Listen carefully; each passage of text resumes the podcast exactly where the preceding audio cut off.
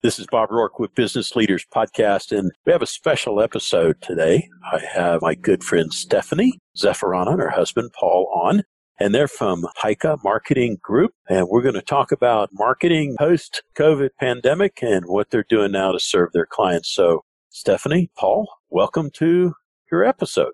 Thanks for having us. Wow, thanks for having us. Absolutely. Well, tell us a little bit about Pica Marketing Group and who you serve. Pica Marketing Group actually was conceived, if you can imagine, in 2008. There isn't a better time to start a company. And we learned a lot of lessons starting in such a crazy environment. But we really incorporated because we saw the need that not only were our clients and people in the marketing community looking for innovative marketing ideas, but they were looking for hard-numbered returns. Their board of directors and all of the people that they report to for real numbers. No longer was it okay to throw money at marketing and sales department without any actual results. And so that actually is why we call it Pica Marketing Group, because Pica is a unit of measurement. And so it plays well to our audience. We really work on serving nonprofit organizations, healthcare, and then manufacturing. Those are the vertical markets that we really serve the best. And we engage in a couple of different ways. We have some really large clients where we're able to plug into their already established marketing department and be that outside voice, that different perspective to help them accomplish a particular project. And then we plug into some of those smaller organizations that maybe just have a person that's office manager / marketing director, and we really become the marketing department for them, offering ideas, working with them, collaborating to get their message out, but really doing that heavy lifting.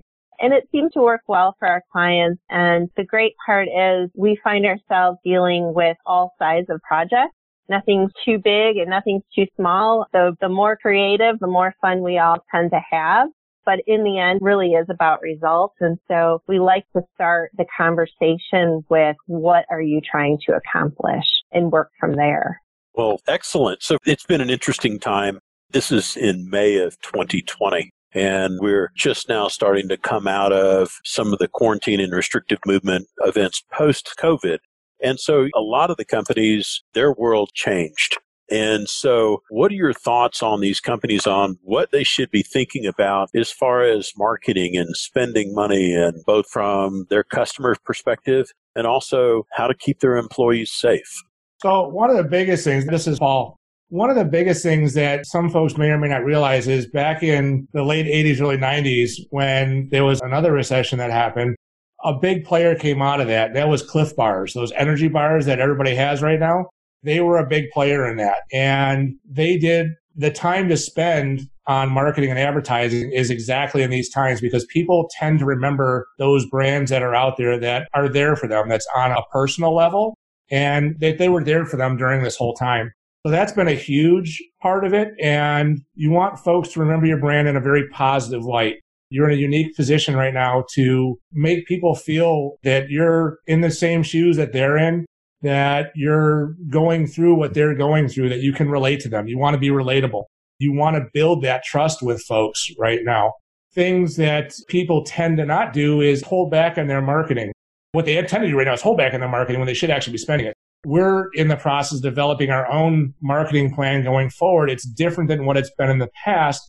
But we're figuring out ways to get that message out to folks that are in their home environment, where we may not have their home addresses now, that we used to have their corporate addresses. So we're trying to gather that data and information to give them a unique experience going forward. So that's some of the stuff that we're seeing out there. And also trying to get the message out about what it means to operate in the current state of things, right? Employee engagement and safety concerns, and how do you plan to reopen? Because you have to have a plan. It's that old saying, failure to plan is planning to fail. You got to have a plan. If you don't have something written down and follow the plan, then you're going to have a hard time out there. And that's probably one of the big backbones or keys that we as a small business utilize is having that plan and writing it down and following it. Because if you keep following it, it'll happen. That roadmap that you lay out there will get you to the finish line out there. I think about general level of concern and uncertainty. So let's say that you're a business owner with a larger employee base. And the employees, as I understand it from some of the business brokers that I've talked to, that many of the employees are reluctant to come back to work. Either it's an economic reason or it's they're afraid. So from the business owner that says, not only do I need to communicate effectively with my client base, but I also need to be not tone deaf with my employees and communicate. So what type of things might you do on behalf of the business owner to communicate that to the employees? We're in the age of transparency, right? You've got to be very open and letting folks know what's going on. You as a business owner are going to have concerns, similar concerns to them coming back and working in your location, whatever that's going to be. Getting that message out there, the marketing message that you need to have from as a business owner, we firmly believe that you tell people that message till you're blue in the face. And it's at that moment that they're just starting to get that message. So the repetition over and over to tell them what's going to happen. Hey, we're planning on doing this. The state may say that our shelter-in-place order is going to expire on XYZ date. Our plan is to move forward with this date, and this is how we're going to do it. Laying that plan out for them is going to be very, very helpful to over-communicate at that point to your employees, but also letting them know that, hey, we understand that you may have concerns for your health and wellness when you come back. Here's what we've put in place for you to do that. We have put together sanitization stations. Maybe it's some directional signage on where to park, hand washing signage that goes out there. We have done for some local businesses here, enter and exit signs that are giant 12 flags that fly in the wind for those driving up. Even we call the social distancing dots that go on the ground. Stand here, don't sit here, limiting the number of people in an elevator. But communicating that out there, what they should expect when they come back. And maybe they're spaced out or they're different working days. They're going to be in the office or out of the office. So as folks have transitioned to working from home, some of those folks are still going to be working at home, and you've got to make them still feel comfortable that they're part of the team. And maybe part of that is in your marketing message. For those that are coming into work, you've laid out these plans. You have masks and sanitizers and whatnot. But those that are working at home, that may be a branded backdrop, or depending on how crazy you want to get with it, maybe it's a baseball cap, right? A baseball cap that they wear to let everybody deal with their quarantine hair that they're all having right now. It's a very real thing that's happening. I'm due for a haircut myself. But having that ability to over-communicate to folks and let them know that the business does have their best interest in mind, as well as their customers that are coming into their shops. And how do you do that? Through promotional products, whether it's a pen, a notepad, whatever that is, those are just tools. They're no different than radio, than TV, than online ads, any of that stuff. They're all tools, right? And as a good chef, you don't want to have just to rely on your paring knife to prepare a gourmet meal. You have an arsenal of tools that you use to make that meal through your pots and pans and selection of having a good team put together to get your vegetables and your meats and your wines and whatnot to prepare that good meal.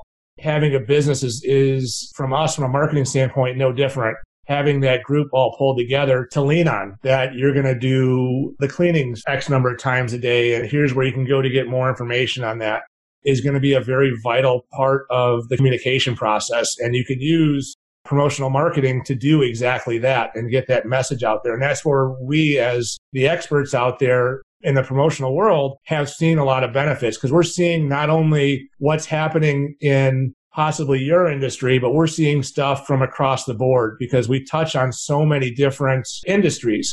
We specialize in a certain number of industries, but through our networks, are seeing how the manufacturing industry is doing things differently than the financial industry, that's doing things differently than the restaurant industry.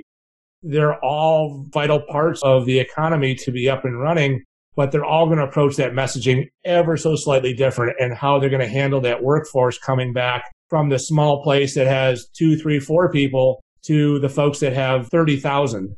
As I think about taking care of the employees, how do you take and communicate the care that you reflect in your behavior for your employees? And then how do you take and share that message with your customers to let them know that we care for our employees like we care for you? our customers. How would you see that working in concert? I think you can utilize a lot of the other mediums out there too. We are part of one cog in that wheel, and through offering, if maybe you own a restaurant, right? To give you an idea on it, you want to communicate out a way to utilize a promotional product is maybe that, and I'm going to use a baseball cap. I don't know why I keep going back to it, but maybe if you had that and folks were coming up or driving up and they were wearing that cap of your business, you offer them a discount on their order. You offer them some other stuff that goes along with it. That's a way you could use it as a promotional piece. You can use different printed handouts to put in your, maybe it's a DoorDash or a Grubhub or whatnot, every order that goes out. So as folks are getting some of those meals, it could be as simple as a sticker, right?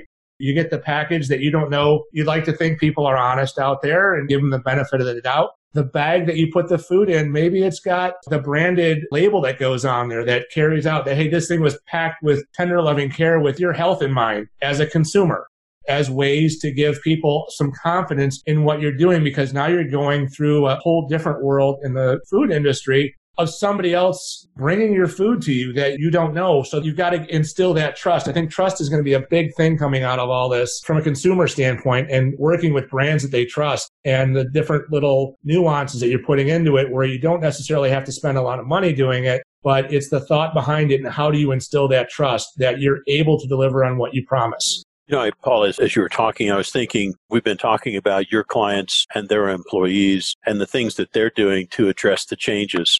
With their changes and so on, you guys have had to also pivot with what you're doing and how you operate your business. What does a pivot look like for your business? Well, a major pivot for us happened. Not through our own choice. Yeah, it happened. And what's the saying by Deepak Chopra? All great changes are preceded by chaos. That's what we had to go through. Our industry pivoted from doing all the bags and the pens and other pieces that we're affectionately known for.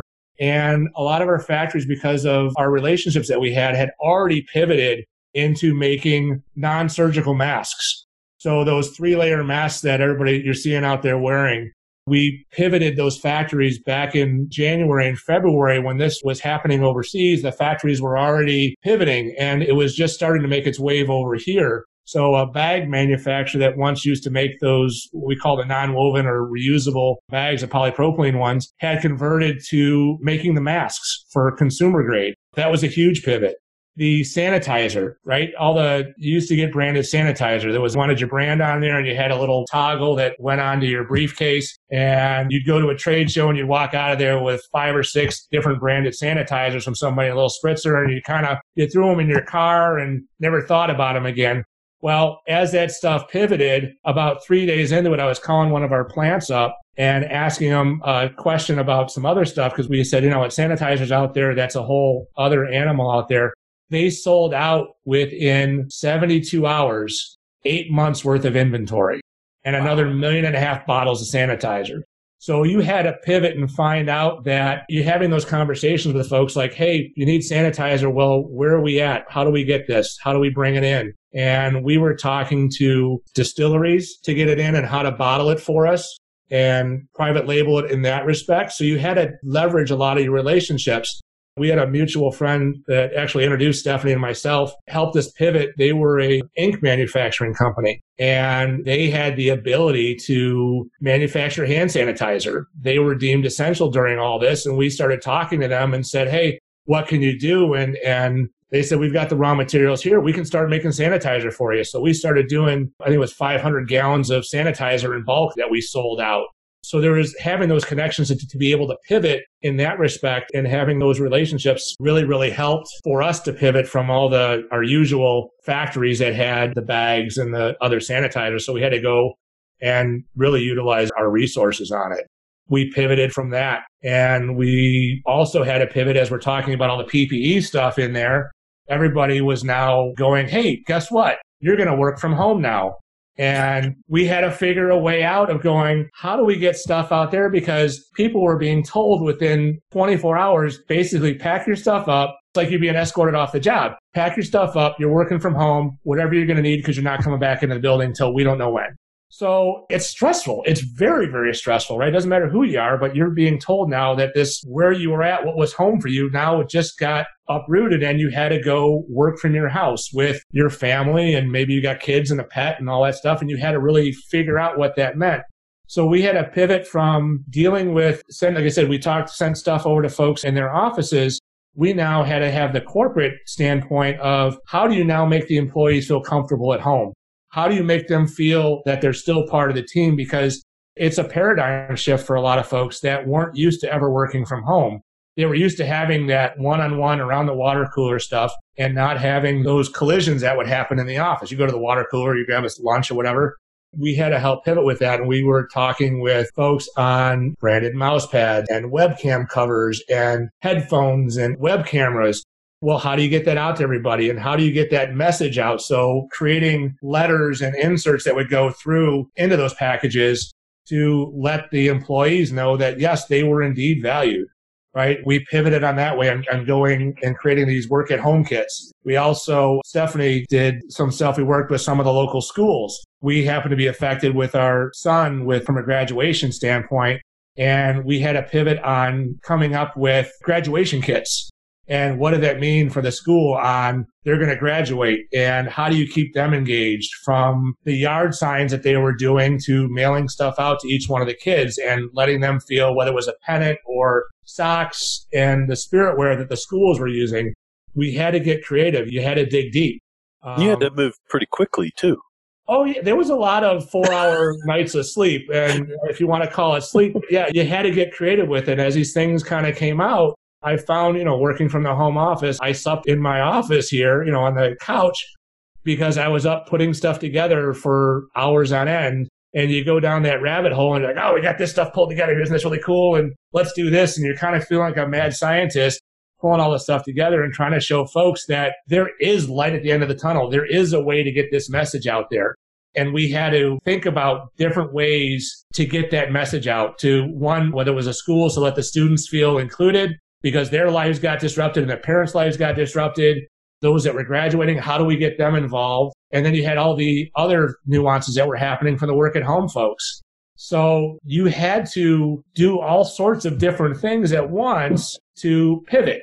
And that's what we had to do. And you look at our social media stuff, we put together different kits like that during that time. So if you go on my LinkedIn profile, if you go on our corporate Facebook page, you'll see the fruits of those labors out there on ways that we were trying to get out there and really show folks a different way of thinking instead of going, well, we throw our hands up in the air, we're good, they'll be fine. Well, people didn't want to feel like they lived or worked in these silos and were disconnected. Everybody wants to feel loved and connected. We had to think about it from a corporate standpoint and what that meant from a promotional marketing standpoint to keep folks to feel the love, right? You want to, we used to joke with the boys if they ever fought. We had an oversized T-shirt and said we put them both in one T-shirt and would say hug it out on the front of it. So there's all sorts of ways to do that. I think about that. I talk about all the instances and examples for many of the folks that listen in. They're going like, well, how about some examples? And you and I and Stephanie, we were all talking about some of the things that you guys have done that maybe will stimulate a thought process for some of the folks. We talked about cloud service, something to do with pizza and something to do with plumbing. So if we could, why don't we work our way through those examples and maybe we can paint a mental image for some of the listeners about how you guys can help them approach an effort. Oh, I love a good story. Perfect. Stories help. Some folks see stuff, and like I said, they see a pen, they see a mug, they see a T-shirt or a hat. Our job is to help them think about it differently. What does that mean to you? We can help plug and play from a marketing budget standpoint or a marketing team standpoint from a small budget, $200 up to hundreds of thousands of dollars. And we've done programs at both ends of that spectrum and anything in between. I'll give you examples of all three. We did a pizza one, right? One of our sales reps did a pizza piece.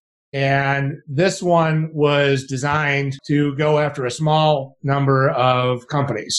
And instead of coming up with this very elaborate marketing campaign, we kept it very simple. And because they were a small company and they had limited resources to go out and acquire the business, it was for 12 marketing directors. We sell marketing. This was going to marketing directors. How do you get in front of them, right? You had to be unique with it. So what we came up with was we did a custom branded pizza box that had a slice of marketing and whatnot. And then we did a graphic inside that simulated the ROI and whatnot on pizza. But taped down inside of it is we did a pizza cutter that was personalized to the recipient. So Bob, you would have had your pizza box that had your name on the pizza cutter. And what would happen after that is we contracted with the local pizza delivery guy. We gave them the box. We gave them the order to deliver a cheese pizza, or I forget if it was cheese or pepperoni pizza. It was a cheese pizza so that folks could have that. And that was delivered at 11 a.m. to each one of the recipients, one every day. So it wasn't a big time suck out of your day to go, well, I got to do all these sales follow-up calls, da da da da. You had to make one call. So at 11 o'clock, the pizza would get delivered. The person that was a recipient would go, what do you mean I got a pizza that got delivered to me? And our contact or the customer's contact information was inside of there. And they had this cheese pizza. It was different. It was unique. It was a way to get involved and engaged. And what happened with that is it went on for 12 days. Again, one a day. Not a crazy budget piece to do. Not a crazy whole lot of follow-up to do. But it worked. It got a 100% response rate and generated over $27,000 in new business off of just that little bit. From an annual standpoint, that netted the first year over $100,000 in sales. For the recipient, 12 days in a row, you got a pizza. And 12 different recipients. Okay, so there was a pizza to a recipient each time. Yeah, right. Because so I was thinking, like, holy shit, I'm going to be this big by the time I get I gained weight. For the conference room there. No, so we targeted 12 different marketing directors, and each marketing director got a pizza. Yeah. So that the salesperson could go in and make that call, make that follow-up, make whatever needed to happen with it. So it was a 12 different person pizza experience. In your mind, what was the most memorable comment that was made by one of the people that received the pizza? It was unexpected. It was unexpected and it was unique. That was probably the biggest thing out of it. And when they called them up and they said, you know, why'd you take my call? They said, nobody's ever done anything like that before. It was unique versus just calling them up on the phone. We got their attention. We got it in a unique way, and you didn't have to spend a ton of money to do it. So you had that. That was the pizza one. Another one that was for a larger program. We tend to do a lot with the trade show world and driving traffic into trade shows and trade show booths and getting a big bang for our customers and clients. I had one of our clients call us up and came to me and said, look, I've got a $50,000 budget for a trade show. We're expecting 50,000 people at this trade show. I need 50,000 $1 items. Well, most people were like, yeah, no problem. I'll get you 50,000 pens, whatever. On the phone, I said, I don't want the business. He goes, what do you mean you don't want the business? I said, well, is that the best use of your time and best use of your money? Because let's face it, your CMO is looking for a return on investment. If I'm spending $50,000 on marketing for the trade show, I already have the sunk cost of the trade show. I've got staff. I've got this. I've got that. I don't want them sitting around my booth. And I don't want a lot of stuff left over. I need an ROI on it. So he looked at me and kind of chuckled. He goes, most people won't do that. They won't tell me no, they don't want the order. I said, well, I'm telling you no. Let's think about your budget. What are you trying to accomplish out of all this? He laughed and he goes, well, what do you propose? I said, all right. Here's my thoughts on it. So we did a 3-point email touch campaign prior to the event. We did a direct mail piece, and you're going to laugh at this. It was a pen. We pared back their mailing list and got a hold of the show, found out by looking at the list what the job titles were that were going to be there for the registrants. Had a good idea who was going to be there. And instead of going out to 50,000 people, we revamped the target on it and said, you know what, let's go out to 2,500 people. He goes, okay, now we're talking. So I'm going to do 2,500 $20 items that I'm going to send out. I said, no, why wouldn't we do that? I said, well, because you're going to get a response rate on that. And for those that don't know, an average direct mail response rate on stuff is 1% to 3%. So any of the coupon books or any of the stuff that you send out in the mail, it gets stacked up and it has a 1% to 3% response rate on it. 3% being you hit it out of the park with a direct mail piece. We did this one that was considered a lumpy mail. And lumpy mail doesn't typically sit on somebody's desk for any period of time. Why? Because you can't keep piling stuff up on it. And you generally take notice of it more and you look at it and you check all this stuff out. You're like, wow, this is a little bit different. And having a call to action. So when this was all said and done, the reason we came down to 2,500 is we said, all right, let's just go off of normal metrics on 3% on what that's going to be from a direct mail piece, because he didn't want to go any higher than that. And I'll tell you where we ended up with when it was all said and done. And we do, maybe it's 100 people are going to come by the booth. They had a staff of 8 for the booth. And as we got talking about it, I had to tell them basically that if you have 8 people at the booth and you're there for 2 8-hour days of the show, how much time are you going to spend with these people ideally at your booth? You're going to spend X number of time, X amount of minutes with them. And what did that equate out to, and how it was with their original request of a virtual impossibility that you could meet with as many people as you wanted to because you weren't staffed up for it. So kind of talking them through that to give them a better idea of who was going to be there and who we wanted to target. We ended up having with that, I think it was around 450 people redeemed, give or take 10 people in there out of 2,500. So the whole thing was you got this pen in the mail, you came by the booth, and you showed them we had the call to action built into the mailer that was with the pen, but you had to bring the pen to the booth and you would have a conversation with folks. And after you kind of went through your sales pitch with them, you were granted or given, rewarded for your time, an Ogio backpack, $70 backpack. So it was a nice thank you. And we had stuff for what we call the tire kickers, those that just kind of came up and didn't want to do the conversation. And they had their flashlights and their other little stuff that was the tire kickers that came by the booth, or as we affectionately like to call them, the scoopers. They come by your booth, see what you got, and fill their bag up and move on. We wanted to have those meaningful conversations.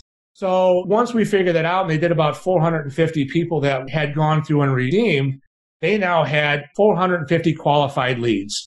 So we said, that's fantastic. What are you going to do for post-show and what do you want to follow up with? They hadn't gotten on board with that, and they omitted that was part of the step, but they didn't want to do it, which is okay. It was a budgetary thing. But I said, what I want you to do with those numbers when we started this is I want you to track the people that come out of the trade show that we've talked to you about. So you've taken this 50,000 people funnel down to 2,500, down to 450. That 450 are active hand raisers. They're actively engaged with your brand and want to know more about it. I want to know what happens with those 450 that you have. I want you to track unique sales that come out of that, because all these folks that were coming in out of that were unique to them.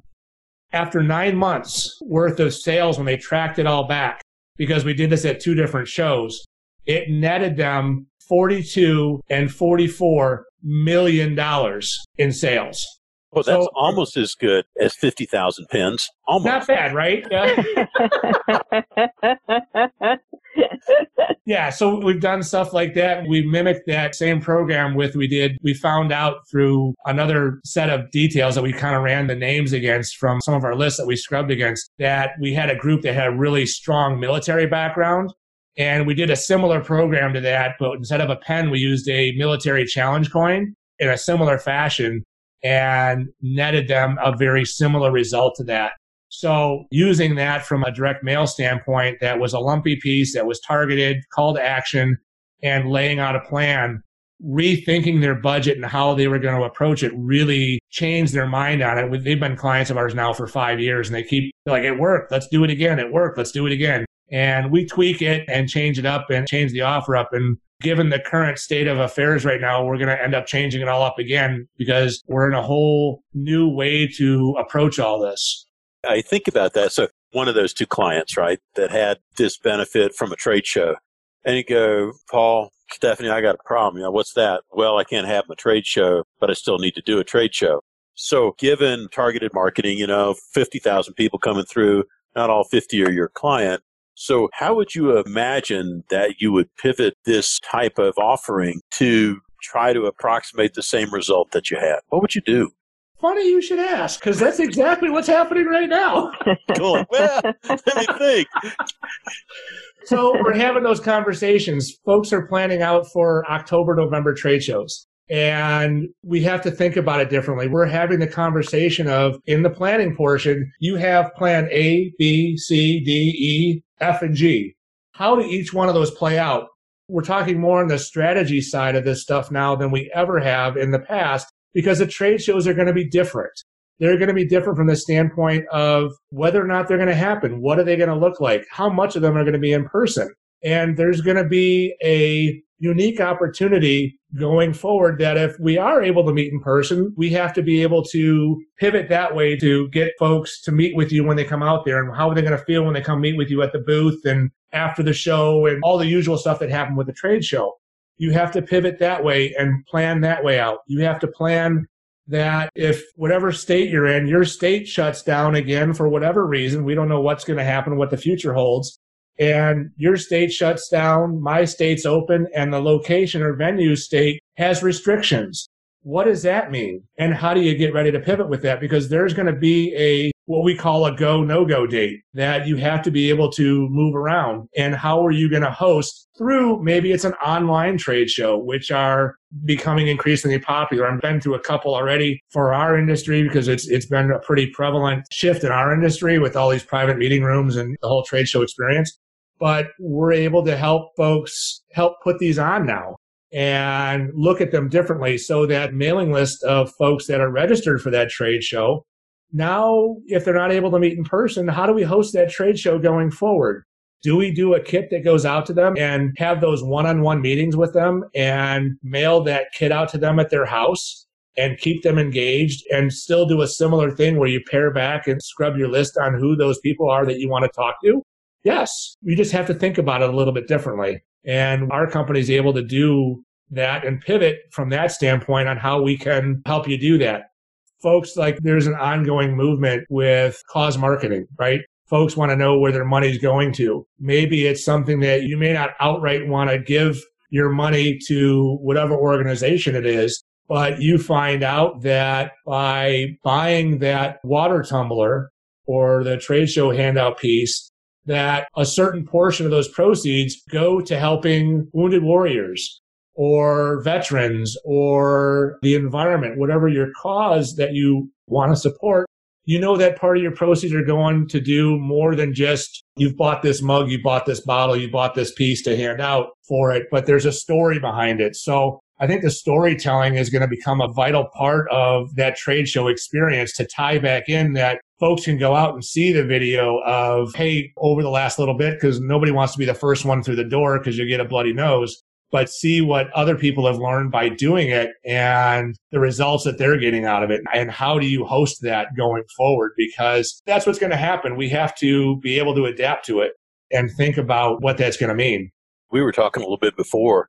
I saw a fundraiser that we were talking about this, where for a nonprofit, and they did a talent that was doing a country music singer, and they had some local hosts, and they had the whole fundraiser, and it was all virtual. And it was much like, I think, the one that was on TV not that long ago with all the artists that came on to do fundraising for the frontline support folks and that technology. And we all are now Zoom warriors, I suppose, whether we want to be or not. And I think about the sophistication of the breakout rooms. And how do you deliver value? And if we've all kind of been doing Zoom for a while, the new is kind of worn off on Zoom. That's like a hammer. It's, just another tool. For the folks out there, you and I were talking a little bit about a cloud example. Oh, yeah. So, yeah, I forgot about that one. That one was, we had 2 weeks to turn that program around. Similar type of scenario. They wanted to target, they were in the cloud-based computing arena, right? They sold software. And they were targeting the restaurant industry to sell them their software. And they came to us and said, they have a $10,000 budget. They wanted to spend $100 per person to get them to talk to them. And part of the conversation that happens on all this stuff is, we don't want to just throw stuff out there, and we want to talk more tactics. What are you trying to do? Why are you trying to do it? What's going to be the result out of it? Because again, that ROI that we've talked about, people are being held accountable for that. So they came to us with a budget, and we said, all right, you've got $100 per person. They said, what do you have? What can you come up with? I said, well, how many people are you hoping to get out of this? And if you do, what's it worth to you? They came back and said, out of this $10,000 budget, if we can get one person, that we've made our goal. 1%, one person they wanted out of this whole thing, because that one person was worth $250,000 to them. I'd like to add on that, on this particular one, they were targeting C-suite employees. So it was very, very high level EOs and presidents of major, food organizations, like you said, restaurants. And so to get their attention, everybody wants a piece of their attention. So it's incredibly difficult to get their attention. And so I think that also is part of the magic of what we came up with. So I'll let you continue. No, that's okay. So we came up with this box that was, roughly 18 inches wide by 6 inches by about 2 inches deep. And we called it the Cloud Box. And inside of this box, we detailed out all the key players. We had their imagery printed on the inside of it, the inside cover. We did a letter with the invitation affixed to the cover of it. But everything else on the inside of it, for the guts of it, was all clouds and cloud-based. We had an umbrella that had clouds on the bottom side of it. We had a plush stress cloud. We did a weather station that went in there. We did a power bank when power banks were just starting in the market. And we did a custom cloud-shaped cookie, right? And we kind of talked about all the stuff and the messaging that was inside of the box. And the outside of the box was a blue box. There was no branding on it from a corporate standpoint. So they got this bright blue box with white clouds on it and basically said Cloud Box. Well, you have no idea who it's from. It looks inviting. You get it. And they opened it up. Well, the results of that with the call to action and the meetings that they had on it was, remember I told you they'd be happy with one person to sign up based off of this. They had 6. They were elated that it happened. Did you get any feedback from the recipients of the boxes? Did you hear any of the feedback? We didn't. No, unfortunately we didn't. We were looking for the results on what it was and what got them to engage with it, but they were more than happy with that because their expectation was to get one. So I've been the recipient. Some of the vernacular I know is shock and awe. Is what one guy called it. Says you want to come in and you go, what is this? And you open it up and you're genuinely surprised. And you're right, it's on your desk and you go, what am I supposed to do with this? It's effective, it's different, particularly if it's targeted.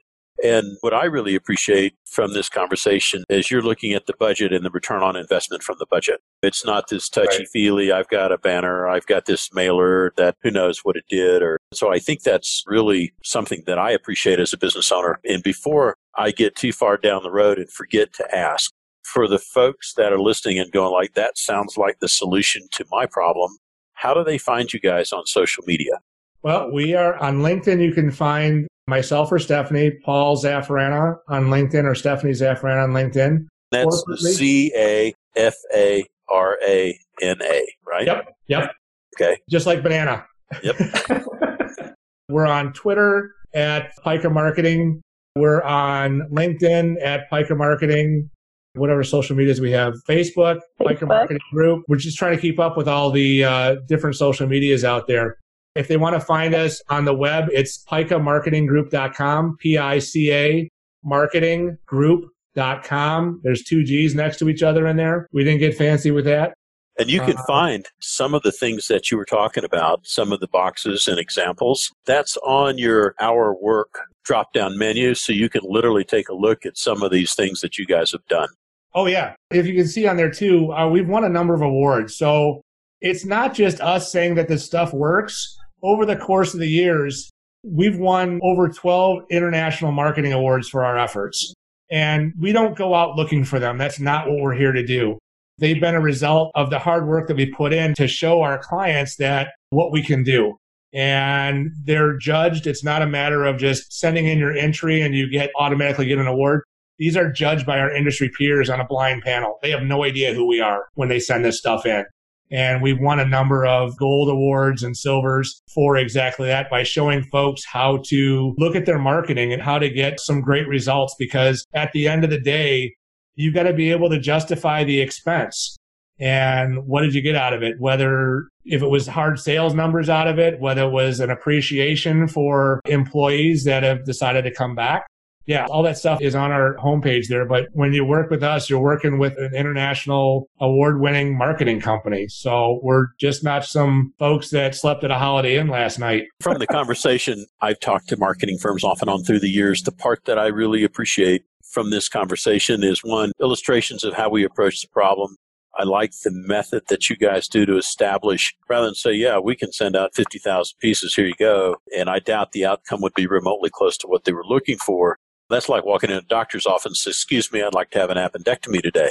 Go, no, what would you like? I'd like to solve the problem. Go, cool. So for you guys, I think it's the understanding, the diagnosis, and applying what you know to solve their problem. And I really appreciate the fact that that's what you guys do. And for the folks out there, they go like, we've got some problems, we'd like to reach out. I would encourage you, because the worst thing you can do is not call. The call is at no cost to reach out and say, here's our problem, here's our budget, what can you do to help? And you know, my sense in this environment, people are fairly emotionally charged right now. And I think that some of the stuff that you do right now will leave a lasting memory for years to come, because I think character's defined by what you do in tough times, not in the easy times. Which brings me to my last question, because I've been harassing you guys now for quite some time.